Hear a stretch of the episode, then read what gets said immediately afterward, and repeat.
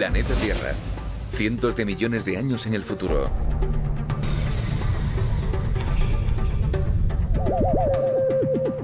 Exploradores intergalácticos regresan al planeta que fue su hogar en busca de restos de antiguas civilizaciones. Han encontrado un planeta que ya casi ni reconocen. Atrás quedaron los continentes que conocemos en la actualidad. En su lugar encuentran una gigante masa de tierra con inmensas cadenas montañosas. Un impresionante panorama de nieve y glaciares. Las antaño prósperas metrópolis han desaparecido. Unos pocos restos deteriorados es lo que queda, aplastados y profundamente enterrados bajo toneladas de rocas. ¿Podrá ser esta nuestra futura visión de la Tierra? Ciencia al Desnudo se pregunta qué fuerzas pudieron crear un mundo tan inhóspito y desolador. Investigaremos cómo la descomunal fuerza de los continentes a la deriva configura y moldea nuestro planeta en un interminable ciclo de construcción y destrucción.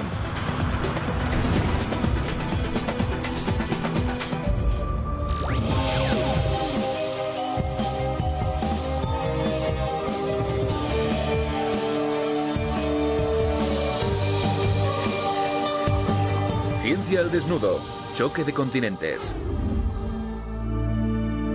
Nuestro planeta, la Tierra. Desde el espacio es muy fácil distinguir el dibujo característico que forman los continentes. América del Norte, Sudamérica, África, la Antártida, Europa, Asia y Oceanía.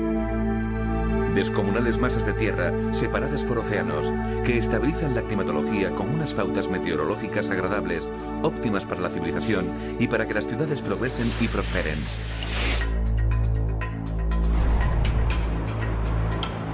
Ahora imaginen nuestro planeta arrasado por vientos huracanados, sujeto a temperaturas extremas, heladas de consideración, olas de calor y sequías.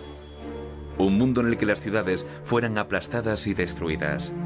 Donde África sepultara toda Nueva York y Londres estuviera en el helado Polo Norte. El futuro geológico de Nueva York será más bien dramático. Norteamérica y Europa chocarán la una contra la otra. El mundo tal y como lo conocemos nos resultará irreconocible.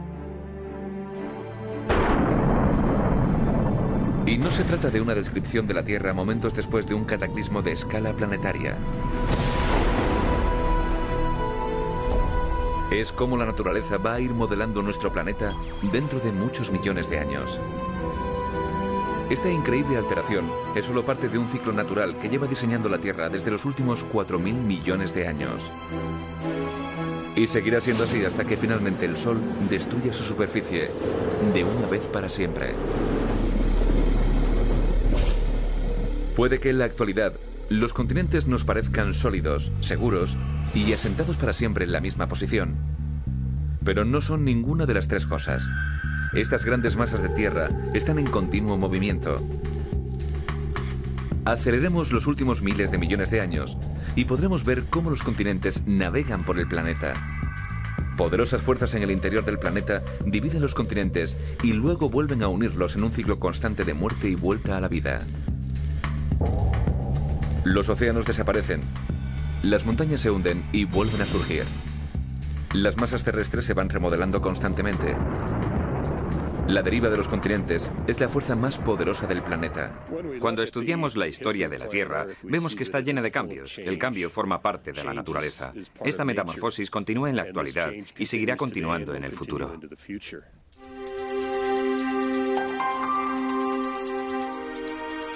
Para comprender cómo los continentes van dándole forma al planeta, primero deberemos retroceder a los momentos en los que se formó la Tierra. Hace 4.500 millones de años. La Tierra ha sido creada por los restos dejados durante la formación del Sol. Polvo y escombros chocan entre sí y se aglutinan. Una vez que estas aglomeraciones forman masas de aproximadamente un kilómetro de diámetro, crean la suficiente gravedad para atraer más material. Poco a poco estas acumulaciones crecieron hasta formar unos 20 planetas. Conforme estos planetas iban orbitando alrededor del Sol, empezaron a colisionar entre ellos. Una colisión con el planeta Deia, que dio lugar a la Luna, destruyó la superficie de la Tierra. La energía resultante hizo que la Tierra estuviera excesivamente caliente. A unos 6.000 grados de temperatura, siete o más veces más caliente que un horno crematorio. La Tierra es una inmensa bola de lava incandescente. Era un infierno primigenio. Miles de asteroides y cometas bombardeaban nuestro planeta. Pero en lo más profundo del mismo, empezaba un proceso que concluiría en la primera masa terrestre. Los elementos más pesados, plomo y níquel, se hundían hacia el centro de la Tierra para formar su núcleo de metal fundido. Los más ligeros, incluidos el oxígeno y el silicio, ascendieron hacia la superficie, entre la roca fundida que arrojaban los volcanes. Poco a poco, la superficie de la Tierra se iba enfriando. La lava se solidificaba formando segmentos de corteza terrestre, las semillas de los primeros continentes. Pero a pesar de haberse creado la primera masa terrestre, se avecinaba una batalla por la supervivencia. La Tierra estaba siendo bombardeada por un gran número de asteroides ya desde el principio. Recibir estos gigantescos impactos dio lugar a cambios importantes. El profesor de geología Sam Bowring es un experto en la creación de la Tierra y en la génesis de los continentes. Ya el hecho de existir una corteza desde el principio es un asunto interesante. Creo que ya estaba en la Tierra desde sus primeros tiempos. La duda era cuánto tiempo aguantaría indemne.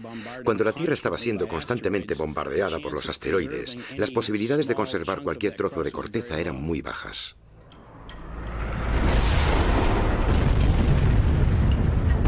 El bombardeo incesante iba destruyendo la nueva corteza del planeta prácticamente según se iba formando. Esta renovación de su superficie siguió produciéndose durante millones de años. Mientras el flujo de asteroides empezaba a menguar y la Tierra se solidificaba, esa corteza primigenia iba durando un poco más. Finalmente, el aluvión de impactos de asteroides fue disminuyendo. La superficie de la Tierra seguía enfriándose. Pero a nuestro planeta le faltaba un ingrediente esencial, los océanos. Si la Tierra contenía agua o no ha sido un tema controvertido durante años. Creo que la mayoría de la comunidad científica opina que muchos de los meteoritos que caían llevaban consigo agua en abundancia. El agua acarreada por meteoritos y asteroides pudo haber formado los océanos que rodean los continentes. La Tierra hace 4.400 millones de años. Nuestro planeta tiene ahora 150 millones de años. Se han formado las primeras e incipientes masas terrestres. No se parecen a las siete fáciles de reconocer que forman los actuales continentes. Son como pequeñas balsas de roca flotando en el manto terrestre. Pero entonces apareció un tipo de roca en la superficie de la Tierra que formó la base de los futuros continentes. Una roca lo suficientemente ligera para no hundirse en las entrañas de la Tierra. El granito. En Sudáfrica, en la región de Cap Baal, al suroeste de Johannesburgo, los geólogos examinan granito primitivo que ha sobrevivido a los estragos del tiempo. Estos son los antiquísimos vestigios de lo que algunos consideran ser el primer continente como tal. Estamos buscando los restos, los vestigios de la primera masa continental. Este es uno de los más antiguos y es el núcleo continental mejor conservado del planeta. El geólogo Alex Kisters estudia cómo el granito formó los primeros continentes. Las rocas aquí son muy importantes debido a que están extraordinariamente bien conservadas. Mucho mejor que en cualquier parte de la Tierra, si estudiamos los procesos que tuvieron que ver con la formación de estas rocas de la corteza. Kisters está recogiendo muestras para datar la edad del granito.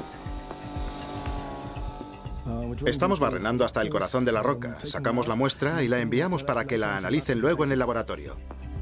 Datar rocas es un proceso complejo porque en largos periodos de tiempo los minerales pueden haberse disgregado y haber formado nuevas rocas.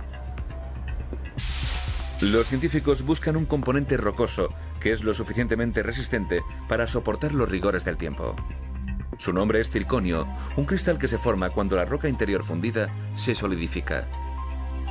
Incluso si la roca es destruida, el circonio tiene la capacidad de sobrevivir. El circonio es un mineral increíblemente por uranio y es una por la naturaleza. Para ilustrar este proceso, imaginen que este reloj de arena representa un cristal de circonio recién creado. La arena de arriba representa el uranio y la de abajo representa el plomo. Con el transcurso de millones de años, el uranio se transforma en plomo. Midiendo las proporciones relativas de arena en la parte superior e inferior del reloj, sabremos cuánto tiempo ha pasado. La imparable transformación del uranio en plomo nos proporciona un reloj natural, Gracias a esta técnica, los geólogos han datado este granito de 3.500 años de antigüedad. Esto lo convierte en una de las rocas más antiguas del planeta. Estas rocas forman la mayor parte de lo que es conocido como el cratón de Cabbal. Un cratón es una antigua roca flotante, lo suficientemente ligera para mantenerse sobre el manto y cerca de un continente en formación. Cratones antiquísimos han sido también encontrados en pleno corazón de Australia y en América del Norte. Este cratón de Cabbal, en Sudáfrica, abarca más de un millón de kilómetros cuadrados, el doble de la superficie de España. Sin el granito ni el cratón, la moderna capa continental no existiría. El granito se forma cuando los minerales de la corteza se funden. Luego reaccionan con el agua, se enfrían y se cristalizan. Al estar compuesto de minerales más ligeros, el granito es menos denso que otras rocas del manto, por lo que flota en la superficie y se mezcla con otros sedimentos para formar balsas de tierra.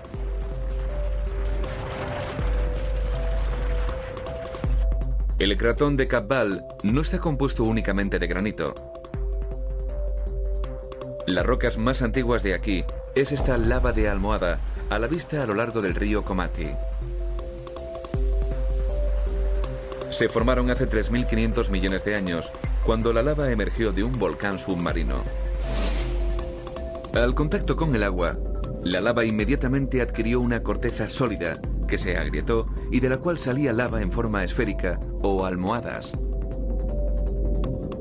Estas rocas se encuentran entre las más antiguas que conocemos. Básicamente son idénticas a la lava almohada que se ve en erupciones submarinas recientes, como por ejemplo en Hawái. La lava almohada de Kamati se originó en el lecho marino, pero fue emergiendo del mar hasta formar parte del continente. Pero ¿de dónde procedía el granito? Para crearlo, era precisa la mezcla necesaria de minerales.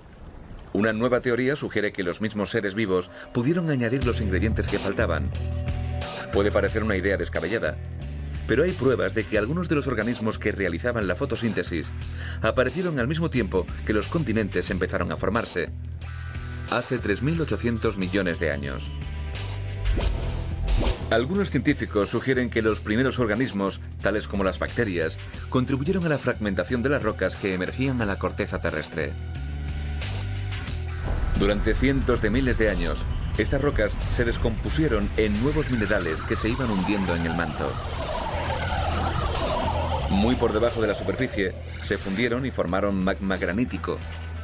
El magma ascendió hasta los protocontinentes, se enfrió y formó gigantescas plataformas de granito. Ya estabilizado, el cratón comenzó a crecer, formando los nuevos continentes originarios. Pero los cratones no son el único factor que influye. Otras fuerzas poderosas se hacen notar desde lo más profundo del planeta. Fuerzas que tienen la capacidad de disgregar masas terrestres o provocar su colisión, cambiando para siempre la superficie del planeta.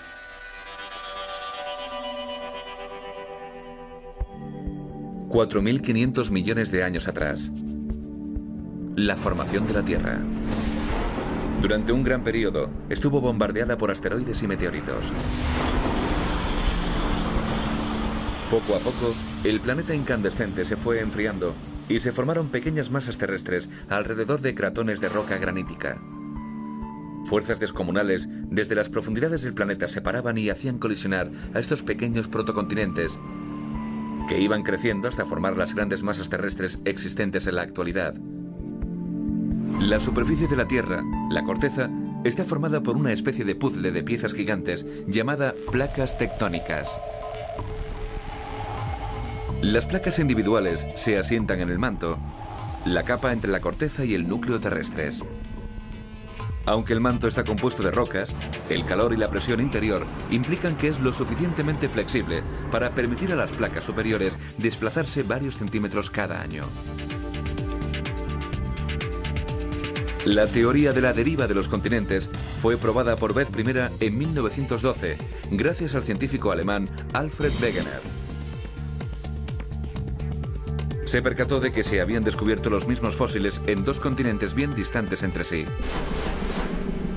El paleontólogo y profesor Mark McMenamin del Mount Holyoke College de Massachusetts es un experto en localizaciones de fósiles. Wegener afirmaba que un organismo de agua dulce no pudo atravesar un océano salino. Por tanto, si se han encontrado fósiles idénticos de criaturas de agua dulce o también terrestres en dos continentes que están a gran distancia, se supone que alguna vez estuvieron unidos. Identificando fósiles de diferentes lugares, los científicos pueden trazar un mapa de los continentes que estuvieron unidos en el pasado. La distribución de los fósiles nos dirá dónde fueron depositados y cómo los continentes se fueron yuxtaponiendo.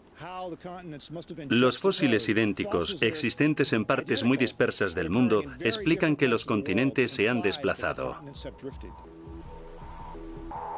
Cuando propuso por vez primera su teoría de la deriva continental, Wegener fue objeto de burla.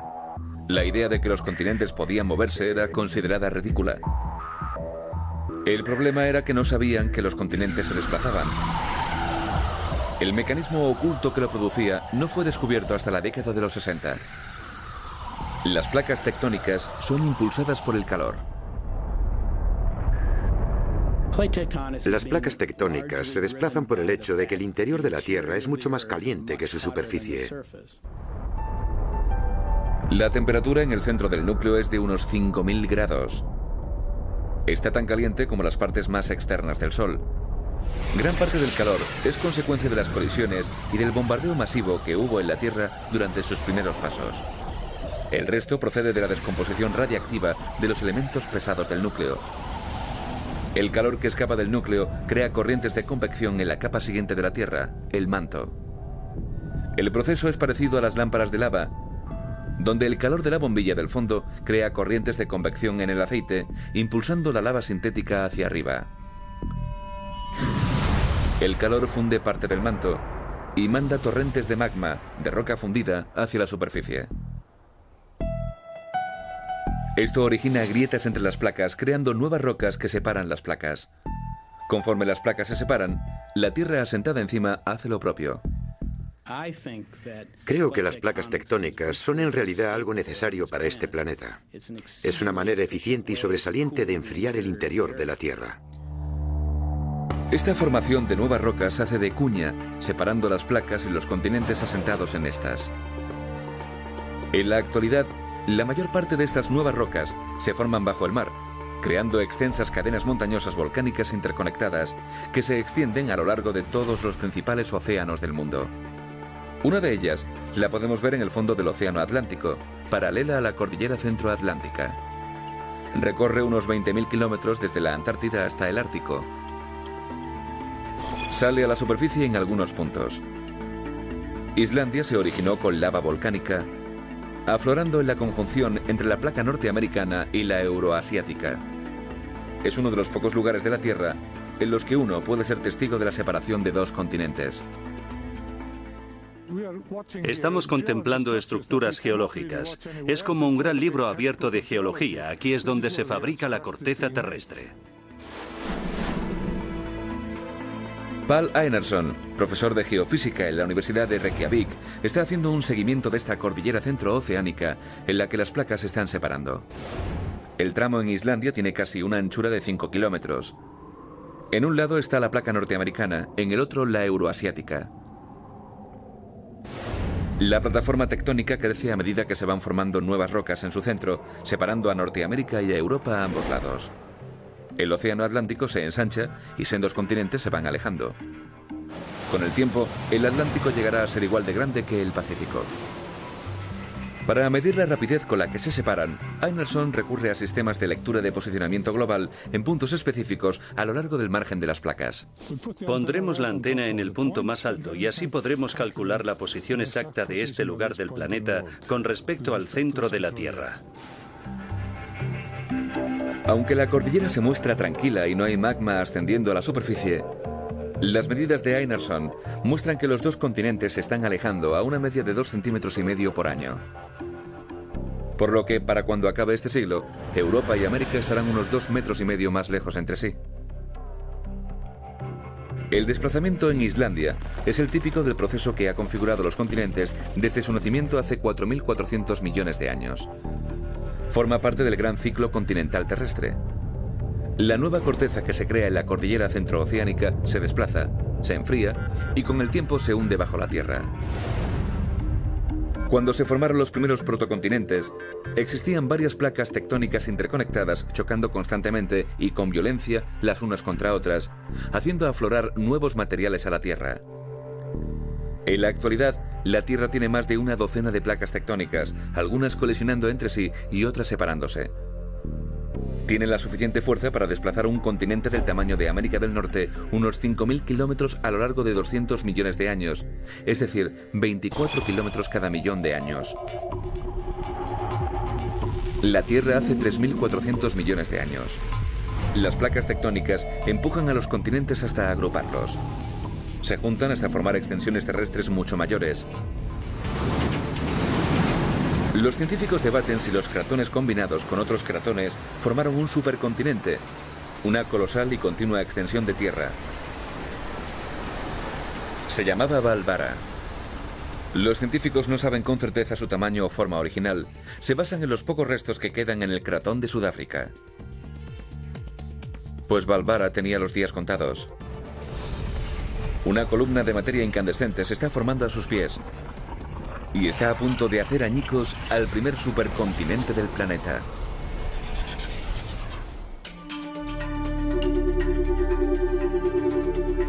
Hace 2.700 millones de años, Valvara, la primera gran masa continental del globo, sigue preponderando sobre el planeta. Sin embargo, las placas tectónicas, impulsadas desde el núcleo del planeta, están a punto de producir su escisión. La roca es un buen aislante, cuando un continente ocupa una gran extensión, la roca atrapa el calor que hay debajo. A medida que aumenta el calor, una columna de magma a gran temperatura empieza a acumularse bajo la gran masa continental. La temperatura continúa ascendiendo y lo mismo ocurre con la presión en el manto. Finalmente la corteza ya no puede soportar la presión y la lava incandescente se abre paso seccionando el terreno. Se puede ver actualmente este proceso en marcha en África.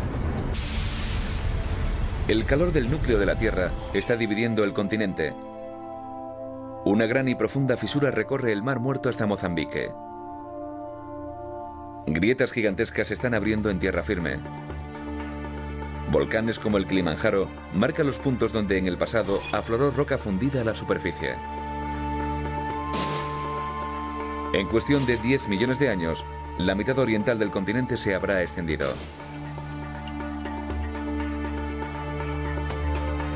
La lava incandescente atrapada bajo el gigantesco supercontinente de Valvara finalmente salió expelida a través de las rocas de la superficie. El continente se fragmentó en bloques más pequeños. Estos fragmentos de tierra vagaban por todo el planeta. Sin embargo, nadie sabe qué fue de ellos o qué aspecto tendría el planeta en aquel entonces. La Tierra estaba entrando en sus años oscuros. Tenía solo 2.500 millones de años de antigüedad. Tendrían que pasar unos mil millones de años para que se formara otro supercontinente. Parece ser que la Tierra experimenta un ciclo infernal de destrucción y resurgimiento. La teoría de la deriva continental sugiere que la Tierra pasa por fases cíclicas de dispersión y posterior choque entre continentes. Los continentes parecen separarse entre sí y luego chocarán entre ellos en quizás un periodo de tiempo de cientos de millones de años o más. Cuando un gran continente se divide, los segmentos que se separan se van alejando unos de otros, empujados por la erupción de nuevos materiales en los bordes de las placas tectónicas. Debido a que el planeta tiene una superficie constante, la cantidad de tierra que se va creando es la misma que debe ser absorbida. Este proceso tiene lugar en las zonas de subducción, donde confluyen las placas tectónicas. En las zonas de subducción, la tierra se hunde en el manto, donde es fundida para formar nueva roca. Cuando una placa se zambulle bajo la corteza, da lugar al acercamiento de dos segmentos de tierra. Al colisionar, empieza la formación de un nuevo supercontinente, Estamos a 1100 millones de años atrás. Y se ha formado el siguiente supercontinente conocido. Su nombre es Rodinia y alberga casi toda la roca continental de la superficie del planeta. Aún nadie sabe con certeza cómo sería su aspecto, pero su parte central lo compone una masa de tierra que con el tiempo daría lugar a Norteamérica. 350 millones de años después, el ciclo de aniquilación y creación empieza de nuevo cuando el calor acumulado bajo la superficie de la Tierra convierte en pedazos a Rodinia. Cuando Rodinia se divide, forma varios continentes más pequeños que se irán separando durante millones de años, hasta juntarse de nuevo y formar Gondwana, un nuevo supercontinente en el hemisferio sur. Finalmente, y tras varios cientos de millones de años, Gondwana poco a poco empieza a dividirse. Las placas tectónicas vuelven a agrupar la Tierra para crear el último supercontinente del planeta. Es una descomunal masa de tierra conocida como Pangea, toda la Tierra en griego clásico. Todos los continentes que conocemos en la actualidad la conformaban. Los geólogos han sido capaces de trazar la posición relativa de los continentes porque hace 350 millones de años existían numerosas especies en la Tierra, cada cual viviendo en regiones distintas. El fósil que aquí tenemos es el primer trilobites que fue descrito como tal en Estados Unidos. Es justamente el mismo tipo de trilobites que ha aparecido en el otro lado del Océano Atlántico, al norte de África. Por tanto, sabemos que los trilobites del Viejo y del Nuevo Mundo tuvieron que haber estado en espacios muy cercanos porque no difieren mucho entre sí. Los registros fósiles muestran que Norteamérica y Europa llegaron a estar unidos. La tierra sobre la cual se asienta Nueva York estuvo próxima a Marruecos. El Océano Atlántico entonces no existía. La costa este de Sudamérica reposaba sobre la costa occidental de África mientras que Australia, India y la Antártida estaban unidas en la parte sudeste del continente negro. Hace 250 millones de años, el planeta sería un mundo con criaturas a cuatro patas, que fueron progresivamente migrando de una parte de esa masa continental a otra. La Pangea era una gigantesca masa de tierra interminable. No solo hizo al mundo parecer muy diferente, sino que también tuvo un efecto dramático en la climatología. Cuando gran parte de la Tierra está localizada lejos del mar, el clima del interior cambia radicalmente de una estación a otra. Se torna muy caluroso en verano y extremadamente frío en invierno.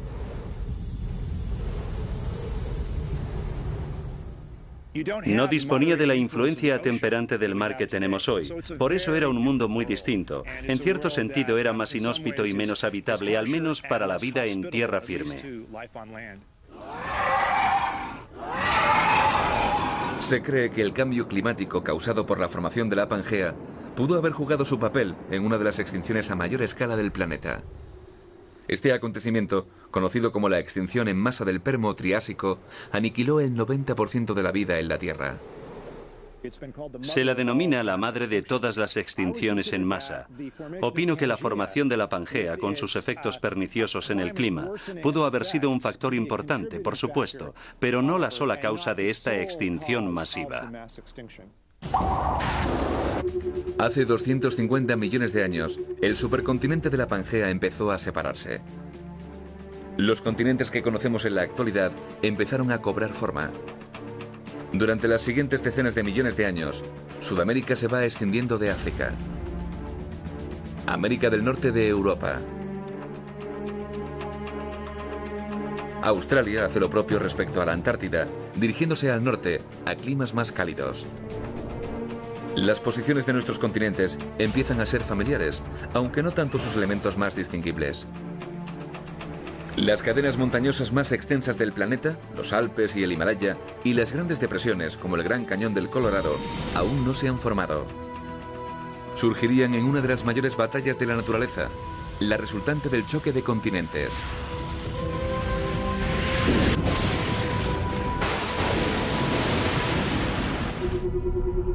La Tierra hace 100 millones de años. El mapa continental del mundo moderno poco a poco va siendo reconocible. Pero una batalla sigue teniendo lugar entre los continentes que cambiará la faz de la Tierra de una vez por todas y creará uno de los accidentes geológicos más extraordinarios de nuestro planeta.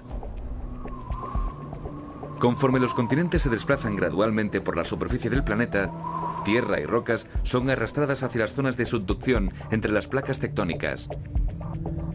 Pero cuando los continentes colisionan en los bordes de las placas tectónicas, algunas veces se produce una lucha por la supremacía. Si ninguna de las placas cede y desciende para ser engullida por el manto, entonces ambos continentes poco a poco van chocando y deformándose mutuamente. Estos puntos dramáticos de colisiones continentales originan las montañas.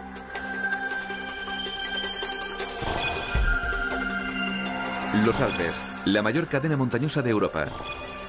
Con más altura que las montañas rocosas, los Alpes empiezan desde Francia en el oeste y pasando por Italia, Suiza y Austria, terminan en Eslovenia en el este. Su formación es el resultado directo de la colisión continental entre África y Europa. La historia de los Alpes comienza cuando la placa africana se desgajó de la sudamericana. Entonces empezó a desplazarse hacia Europa. Sin el movimiento tectónico no hubiera habido montaña alguna en nuestro planeta. El profesor Gerard Stanley, de la Universidad de Lausana, estudia el proceso que originó los Alpes. Las placas africana y euroasiática empezaron a aproximarse, atrapando entre ellas a una tercera placa, la ibérica. Las tres placas entrechocaron. La placa euroasiática se introdujo en el manto, parando en seco la placa ibérica. El mar de Tetis empezó a cerrarse.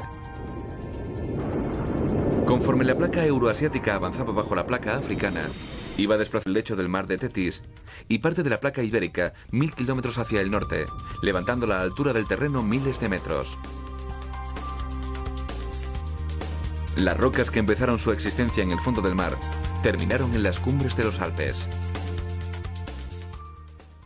Es fascinante suponer que cuando uno está en lo más alto del monte Cervino, en realidad está pisando la parte más elevada de África. Para los geólogos, África termina en los Alpes.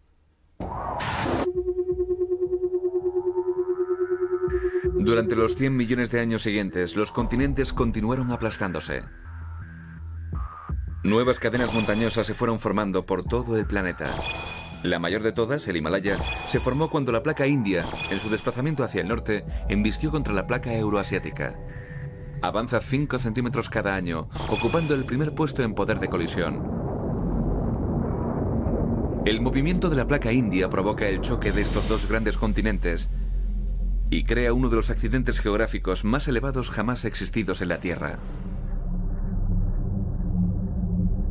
El increíble poder de la deriva continental no solo levanta montañas, sino que también esculpe una de las orografías más fáciles de distinguir, el Gran Cañón, en Arizona.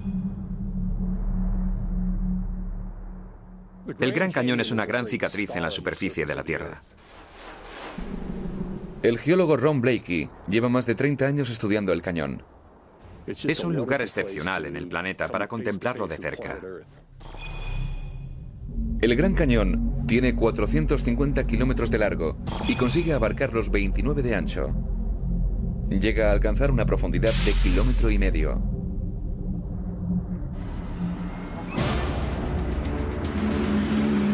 Esta garganta deja a la vista el interior del continente norteamericano. Es como ir pasando las páginas de un libro. Cada estrato nos cuenta algo del pasado.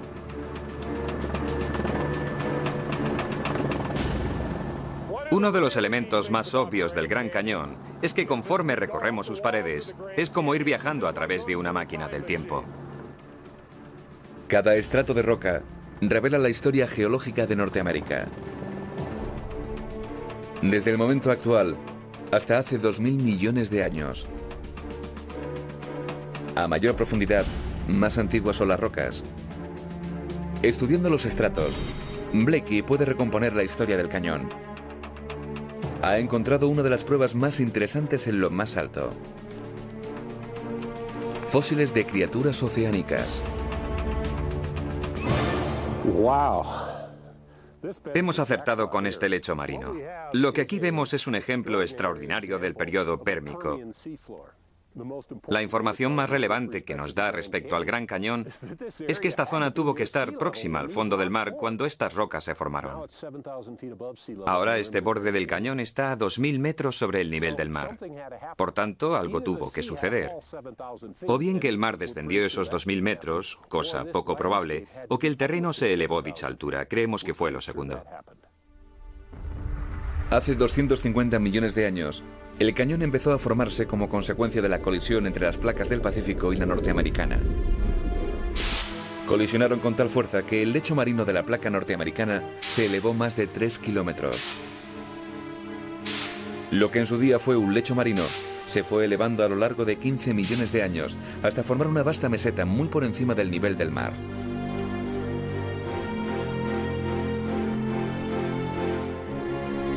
Así permaneció durante millones de años, mientras era transformada por la erosión del agua.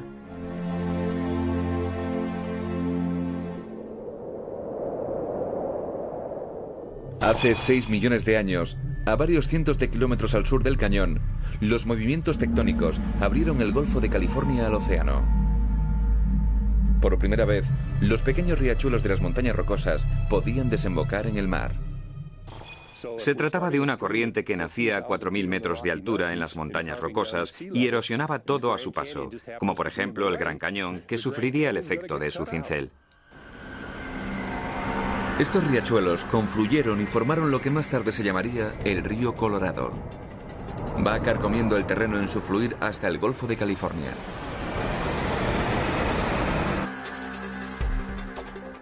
Fue un río el que esculpió el cañón. El agua iba erosionando las rocas, un estrato y otro y otro, arrancando materiales del cañón y dejando el gran precipicio que hay aquí abajo. El Gran Cañón es un reflejo de la asombrosa fuerza de los continentes a la hora de modelar nuestro planeta. Continuemos con nuestro viaje que traza el nacimiento y la destrucción de los continentes. Situémonos 20 millones de años atrás. 4.000 kilómetros al sur del Gran Cañón, otra colisión de placas está a punto de suceder. El mapa del mundo moderno está casi acabado. En este momento, el tramo de agua que fluye entre el Océano Pacífico y el Atlántico sigue separando Norteamérica de Sudamérica. En el transcurso de muchos millones de años, la placa del Pacífico se va deslizando bajo la placa del Caribe, la presión provoca la erupción de los volcanes del fondo del mar. Algunos explotan con tal virulencia que crean una sucesión de pequeñas islas entre América del Norte y del Sur. Durante los siguientes 17 millones de años, las corrientes oceánicas depositan sedimentos en los espacios existentes entre estas nuevas islas. Con el tiempo, los sedimentos se van acumulando y comprimiendo hasta formar lenguas de tierra entre las islas. Hace 3 millones de años, el Istmo de Panamá, una estrecha franja de tierra, finalmente enlaza los dos continentes americanos, separando el Océano Pacífico del Atlántico. El flujo de agua entre ambos océanos deja de existir y las corrientes deben tomar otros derroteros. Esto causa entonces otro cambio en el clima de nuestro planeta. Altera la dirección de las corrientes cálidas a lo largo y ancho del globo, trastocando los patrones meteorológicos y posiblemente abocando al planeta a una edad de hielo. Muchas especies desaparecen. Ya se han formado los continentes que conocemos en la actualidad, creando un medio óptimo y habitable para el progreso y la evolución de la civilización en el planeta Tierra. Pero ¿cuánto tiempo durará? Las fuerzas motrices de las placas tectónicas aún siguen activas y fragmentarán los continentes de nuevo. Forjarán otro mundo distinto. Un medio que puede desencadenar otra extinción en masa y llevar a la humanidad hasta el borde de la aniquilación.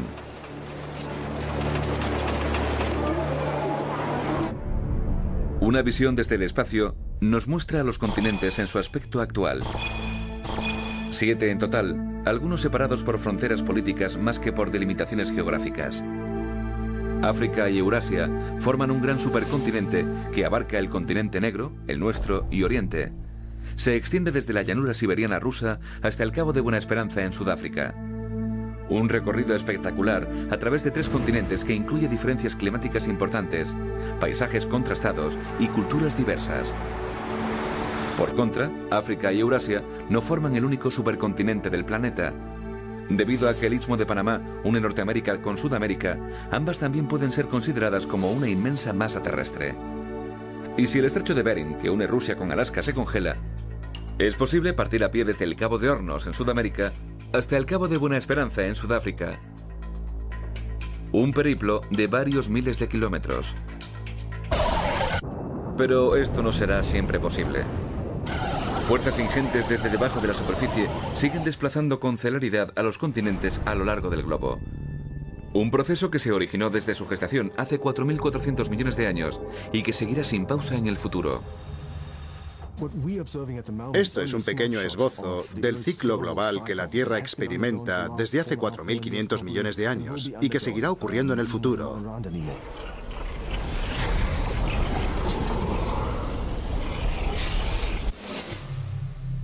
El ciclo continental planetario tiene otro impacto en nuestro mundo.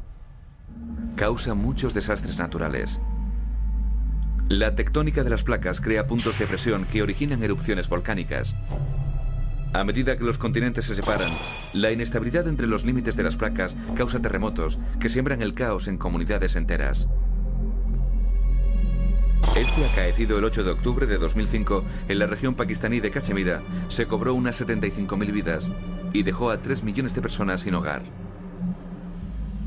Y el efecto estruendoso de la subducción de las placas bajo la corteza origina unas olas devastadoras. El gran tsunami de Indonesia de 2004 es solo una demostración de la terrible fuerza que desencadena el corrimiento de las placas. Estos desastres naturales forman parte del ciclo de los continentes y seguirán ocurriendo. El movimiento tectónico es algo natural e inevitable. En California seguirá habiendo grandes terremotos que provocarán daños de consideración y muertes.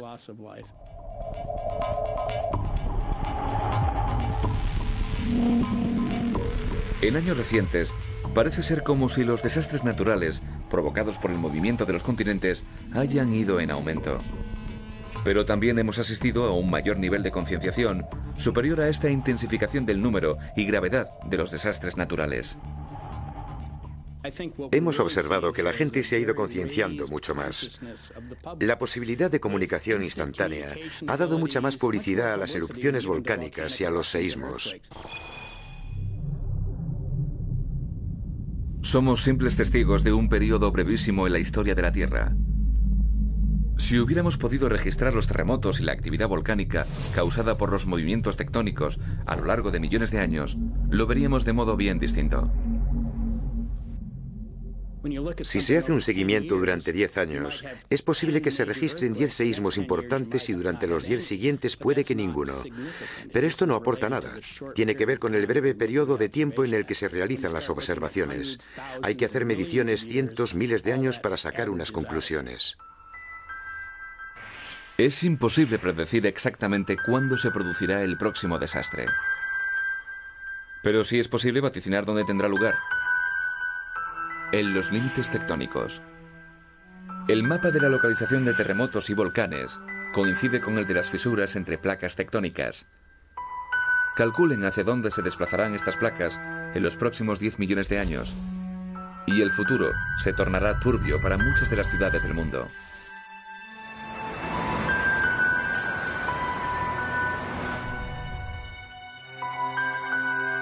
¿Cómo será el aspecto del planeta en el futuro?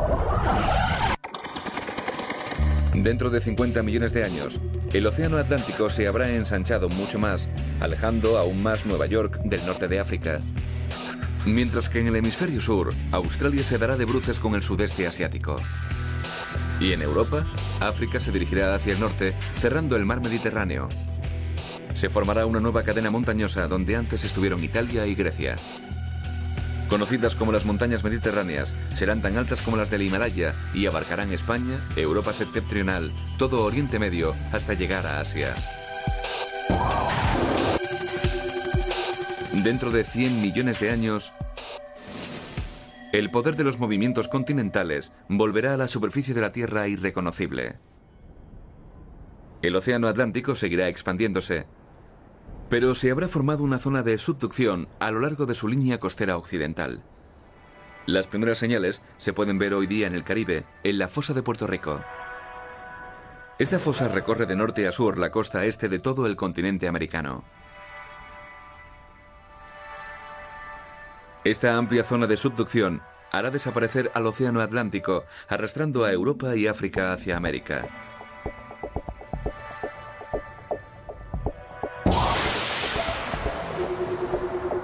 Dentro de 250 millones de años, los exploradores intergalácticos retornarán a su antiguo planeta y encontrarán un mundo muy diferente al que les habían mostrado.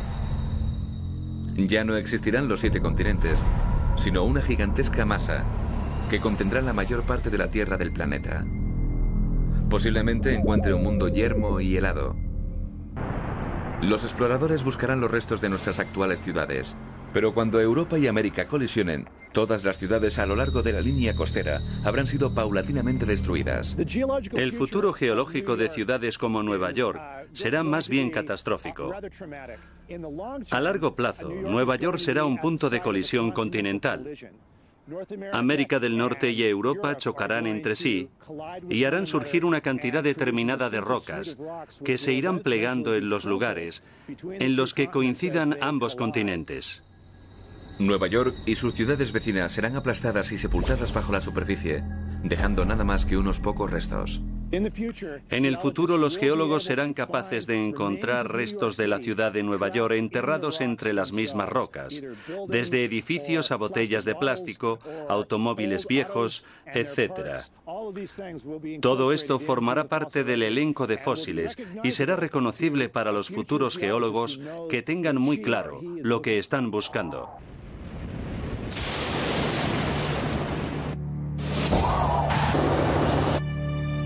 Debido a su similitud con anteriores supercontinentes, esta futura masa terrestre se llamará Pangea Última. Casi todos los segmentos terrestres de la Tierra se unirán. La Pangea Última seguramente soportará climas extremos, inviernos gélidos y estíos sofocantes. Esta meteorología letal podrá tener efectos devastadores en toda la vida de la Tierra. Las consecuencias sobre la raza humana provocan especulaciones interesantes. Es obvio que la disposición de los continentes con el tiempo afectará al clima de la Tierra y que a su vez tendrá repercusión en los organismos que bien sobrevivirán o se extinguirán. Puede ser uno de los factores en las futuras extinciones en masa. El mundo actual se encamina lentamente hacia su propia destrucción. Los procesos que modelan la superficie de la Tierra serán siempre los mismos. Tendremos movimientos sísmicos, erupciones volcánicas, tsunamis o huracanes, sin importar que el ser humano habite el planeta o no. La Tierra seguirá siempre aquí, supongo, y las placas tectónicas continuarán desplazándose dentro de cientos de millones de años. La cuestión es si los humanos seguirán aquí para contarlo o no. Pero incluso la Pangea última puede que no sea el final de la historia. Las fuerzas que la crearon pueden disgregarla igualmente, empezando de nuevo el ciclo de destrucción y de vuelta a la vida. Pero para entonces, las consecuencias del choque de continentes pueden haber sido definitivas para nuestra especie. Con nuestras ciudades destruidas y un clima severo, puede que ya hayamos abandonado nuestro planeta para así buscar un lugar más seguro.